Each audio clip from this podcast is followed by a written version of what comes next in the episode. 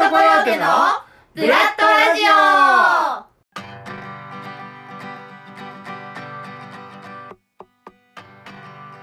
オ。皆さんこんにちは。この番組はブラッドコヨーテ劇団員の上子たまみがゆるっとお送りするラジオ番組です。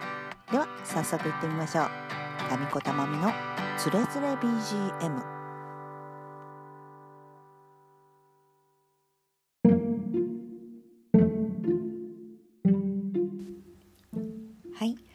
皆さんお久しぶりです。上子たまみです。今日はつれづれ BGM 第15回目でございます。それでは最後までよろしくお願いいたします。はいはい。というわけでですねもうカレンダー上は4月になりましたね。4月ですよ。どうですか？皆さんいかがお過ごしでしょうか？本当にねあの気温ももうぐんぐんと上がっていってちょっと暖かくなるのが今年は早かったんじゃないですかね。なんかすぐ暖かくなったなっていう感じがするんですけどなんでね春といえばやっぱり桜が皆さん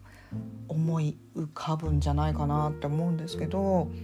私もね結構桜は好きでお花見とかねまあお花見って言ってもなんかこう食べるとかじゃなくて本当に見に行くだけなんですけど見に行くのが好きでで、まあ、今年はね本当にそんなに遠くまでは行けなかったのでちょっと近くの近所の桜を見に行くぐらいだったんですけど私住んでるねこの京都。京都って言えばもう桜の名所というかねもう観光地になってるようなところがたくさんあるじゃないですか。で私もそれほどねまだ桜を見にあのいろんなところに行けてるわけではないんですがいくつかねやっぱりせっかくなのでってことで行ったことがあるんですよ。でまず一つが醍醐寺あの秀吉がねそこでお花見をこうわーっとお茶会とかをやったっていうねあの醍醐寺なんですけどそこの桜とあと栄冠堂ってねあそこもねあの有名ですよね。あ栄冠堂はあれか栄冠堂は違うな栄冠堂はもみじの方だね。うんうんうん、あれはもみじだね。すごい間違いですね。うんうん、であとはやっぱり嵐山の方とかもね見に行ったりしてしたことはあるんですけど本当にねなんだろう。京都の桜ってなんか違う気がしました。あの私出身が千葉なので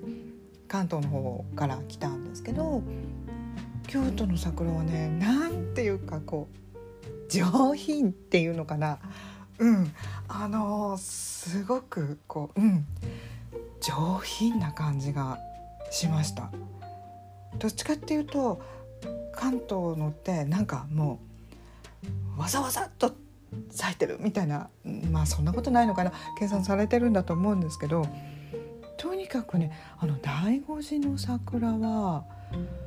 何だろうなもう「雅」っていう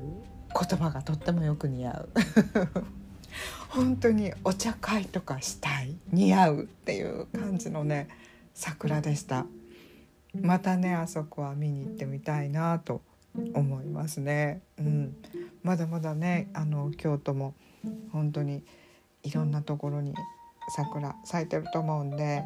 時間を見つけてもね来年とかまた行けたらいいなと思ってます。もうねだって桜もねもうもうほとんどね散り始めちゃってもう葉っぱも出てきてるような状態ですもんね。本当に短いですよね桜が見られる期間ってね。うん。で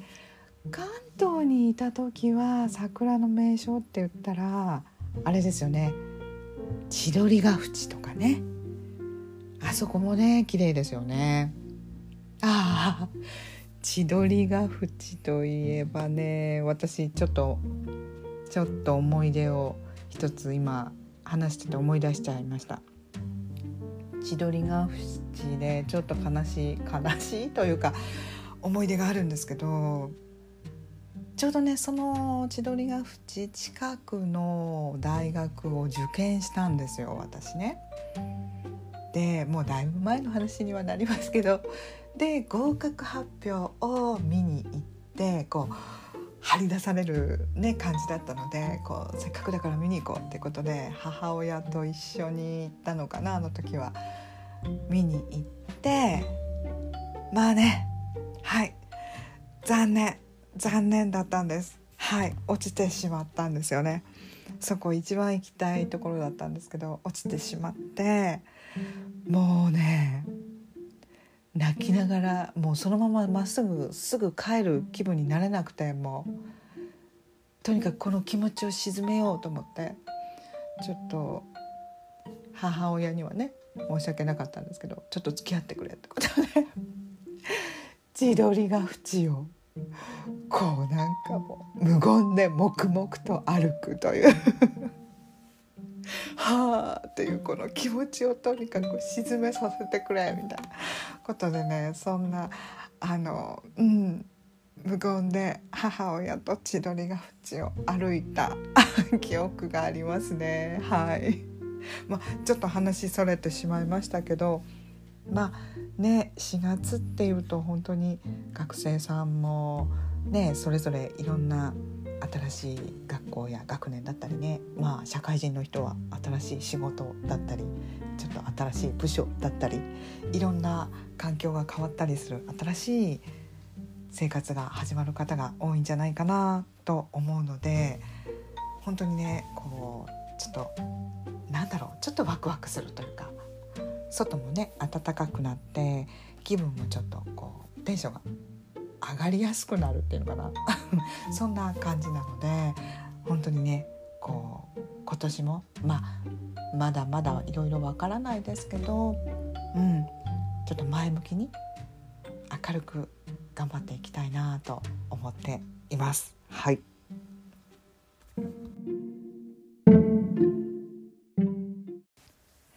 こんな感じで始まりましたが今日はですね皆さんにちょっとお話ししたいことがあってというのもすごくね最近驚いたことがあったんですよ。というのもですねあの皆さんメルカリってご存知ですよね？ねもうねすごい宣伝とかもねすごいやってますしもうだいぶ前からねやってるのでもうみんな知ってることだとは思うんですけど私も本当にあそういうちょっと不要品とかいらないものをこうフリーマーケット個人のフリーマーケットがこうネット上で携帯でできるみたいな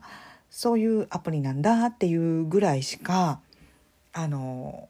知識なかったんですけどこの間ね友達がなんかそのメルカリに招待招待してくれてそうすると多分お互いに紹介した方もされた方もなんかポイントが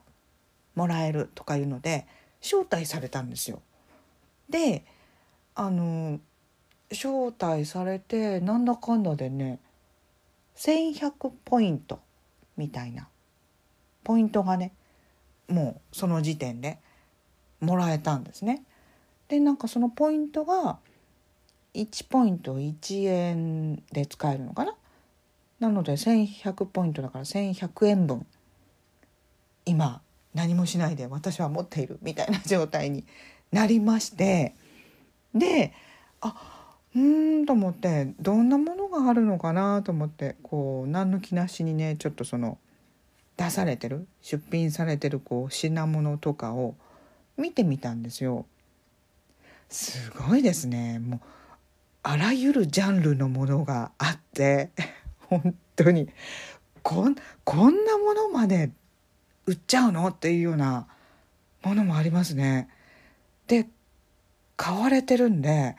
あえ買う人もいるんだってちょっといろいろ衝撃的だったんですけどで本当に安いものは300円ぐらいから売ってたのかな。でまあ高いのはね本当に高額な商品もあってびっくりしちゃったんですけどちょっとこれ実際見ないでこの金額で買うのは怖いよねと思いながらちょっと見てたりしたんですけどでもねまあそれでとにかく1,100ポイントがあるから何かそれでポイントでお買い物してみようと思ってで私はその時にお洋服をねちょっと購入してみたんです。で以前たまたまね以前から欲しいなと思ってたお洋服がちょうどあったんですよ。出ていて。でそれもちょっとあの本当にね安かったんですよ。500円ぐらいで売っていて。でちょっとシミがシミがついてるっていうぐらいで。でも全然あんまり気にならないぐらいのシミで写真上ではね。でえこのお洋服が500円になってしまうの？と思ってそれでもびっくりしたんですけどでまあポイントもあるし物は試しでちょっと買ってみようかな。で買ってみたんですよ。もう買うのも簡単ですね。もうポチってやるだけで買えちゃうんですもん。もうびっくりびっくりです。でそれで購入したらまあ本当にね23日したら品物が届いたわけですよ。はいで運が良かったのかなこれな本当にねすごい綺麗なお洋服でわすごいこれがこれがこんな安く手に入ってしまうの？と思って本当に感激しちゃったんですけどあのねなんかそれからちょっと楽しくなってしまって「えー!」ってなんか宝探しじゃないけどこうね何か掘り出し物はないだろうかと思ってちょっとねそれからしばらくねもうしょっちゅうなんかスマホでメルカリをチェックしちゃってでふとねこれはいかんこれはいかんと思ってちょっとこんなにずっと時間取られてたらちょっと何もできなくなるなと思って。多少ね一日のうちちょっとだけチェックする分にはいいけどちょっとほどほどにしようっていうねふう にちょっと今はね思ってます。だから本当にねああやってこう夢中になっちゃうぐらいうんハマる人はハマるんじゃないかな。結構ね出品されてる方っていうのも本当にたくさんいますね。であれで売れていくからね本当にいらないものがね売れるわけですから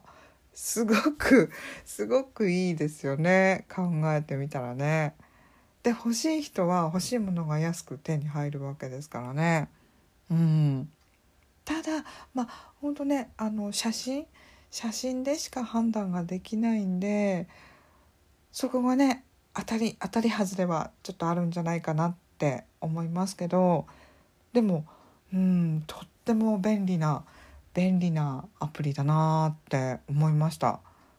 もともとフリーマーケットとか大好きなんですよ私ね。だから今までも結構ねよく大規模なフリーマーケットとかあるじゃないですか。そういうのを聞きつけるともうほんと飛んでいきましたね。でもう片っ端から見る。こうなんかのみの位置とかもうそういうとにかく大好きなんですよ。骨董市とかそんなのも好きでもうなんかね楽しいんですよね。でうわこんなのもあるみたいな感じでこう古いもの古いものも見るの好きなんでこう宝探し本当宝探しですよね。でなかなかないんですけどこううわっていうこうね一目惚れしちゃうような心をつかまれるようなものに出会う時があるんですよ。でそういう時っていうのはもうそれ逃したらダメですよね。出会った時に即買わないともうああれよかったって戻ったらもうないっていうことがほとんどだったんでこれはね私勉強になりましたこう気になったものははっていうね本当にもう一目惚れしたものはそこで買わないと手に入らないでなかなかそんな出会いってね物との出会いってなかなかないのでやっぱりその直感はね信じるべきかなっていうのが今までいろいろ言った中での私の教訓です。うん、でねそうやってこういろいろこう歩いて見つけたお気に入りの品っていうのはすごい愛着が湧くので少々ねあの傷がついたり壊れてもなんかそれもなんか可愛らしく思えてくるぐらいな勢いなんですよね。なので結構物はやっぱり道具とかもそうですけど長く使ってなんか使い込まれて汚れてきた方がなんかこう味があるみたいな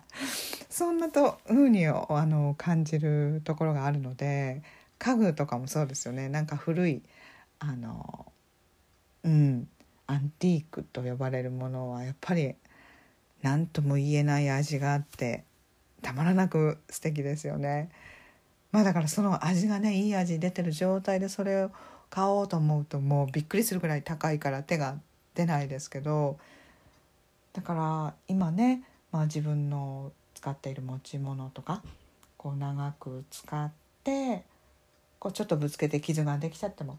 まあ、いいじゃないかとこれも長く年月が経てばいい味になるんじゃないかなと思いながらはい使ってますね。でだからねそのまますぐ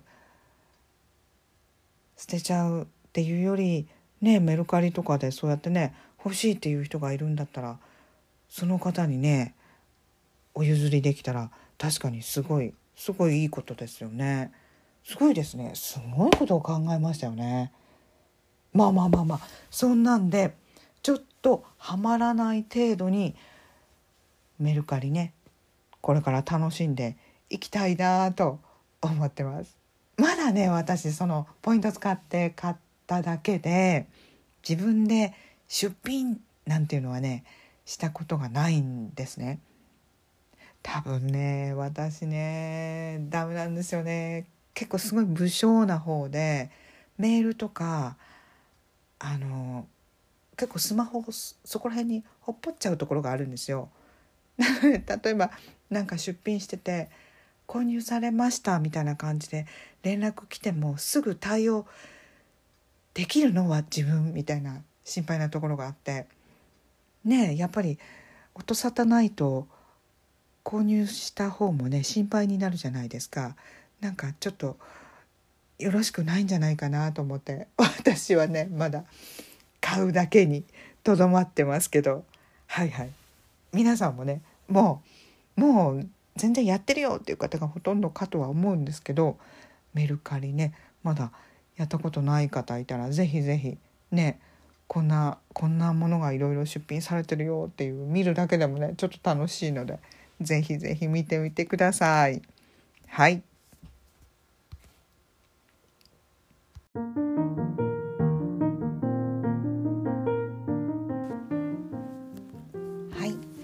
いうわけで今日もゆるゆるっとお話しさせていただきましたがもうそろそろエンディングに